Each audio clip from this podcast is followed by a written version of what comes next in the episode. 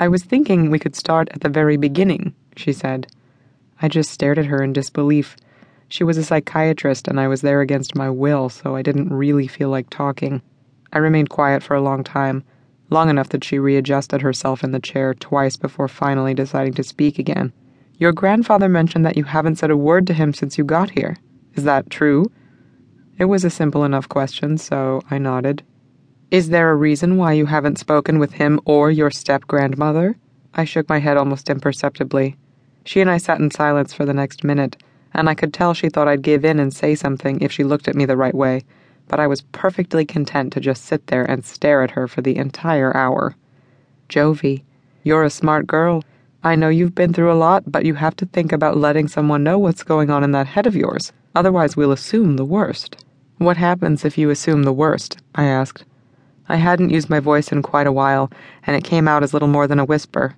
She smiled at me as if there had already been some sort of breakthrough. I'm only talking because I don't want you to take your little notepad and write a prescription to send me to the loony bin. I wouldn't do that, she said.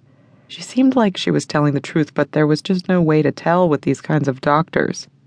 I'm not talking to my grandfather because I just met him and his wife for the first time two days ago, and we have nothing to talk about besides how fucking weird it is that I'm here in the first place.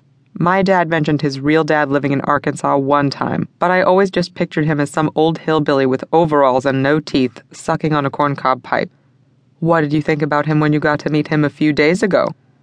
I thought his mustache makes him look like a walrus, but other than that, he's just a normal old man with a normal old wife. It doesn't change the fact that it's awkward. I'm the weird, damaged spawn of his estranged son, and now I'm all of a sudden moving in. I'm just trying to be quiet and stay out of their way. She scribbled something down on her tablet.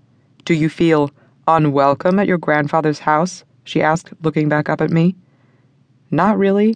They're nice enough, I guess. I was quiet for a second, deciding how much I wanted to say.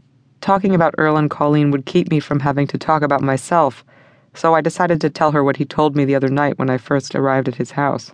He told me the whole story about how my dad's mom, his first wife, took everything he had, including the kids, and left him. Apparently, she thought she could make it as a singer on Broadway and blamed Earl and Arkansas in general for holding her back. So, your dad didn't grow up knowing his father? Earl said my grandma left him when the twins were little, so I don't even think my dad remembers him at all. I think he just knew he had a dad somewhere in Arkansas. The doctor wrote something down but quickly looked up at me. What did you think when they told you your grandfather and his wife were willing to have you come and stay with them? I made a face that might have come across a little too sarcastic. I didn't really have many options now, did I? You'll be 18 in a few months, she said. Yeah, but that doesn't change the fact that I was alone in New York, which happens to be a really expensive place to live, especially when you don't have a job. I don't blame you for coming here, Jovi. I think that was the wisest decision you could have made. I just thought it's important that we talk about how you're feeling now that you're here. Do they treat you like an outsider? Have they tried to bring up your past or the chain of events that led you to getting taken away from your aunt? And so it begins. I knew she would start in on these kinds of questions, and I really didn't feel like talking about it. I was quiet for a good, long time, considering what I felt like saying. Then, as if she were reading my mind, she said, I have your files, Jovi, and I know you haven't talked to anyone about your experience. It's very hard to share this type of thing, but I want you to know that I only want what's best for you you can trust me. What's going to happen if I don't want to talk about it? I asked. Nothing. Nobody's forcing you to share if you don't want to. She gave me a sincere smile. But you should know that talking about it is the first step in the healing process.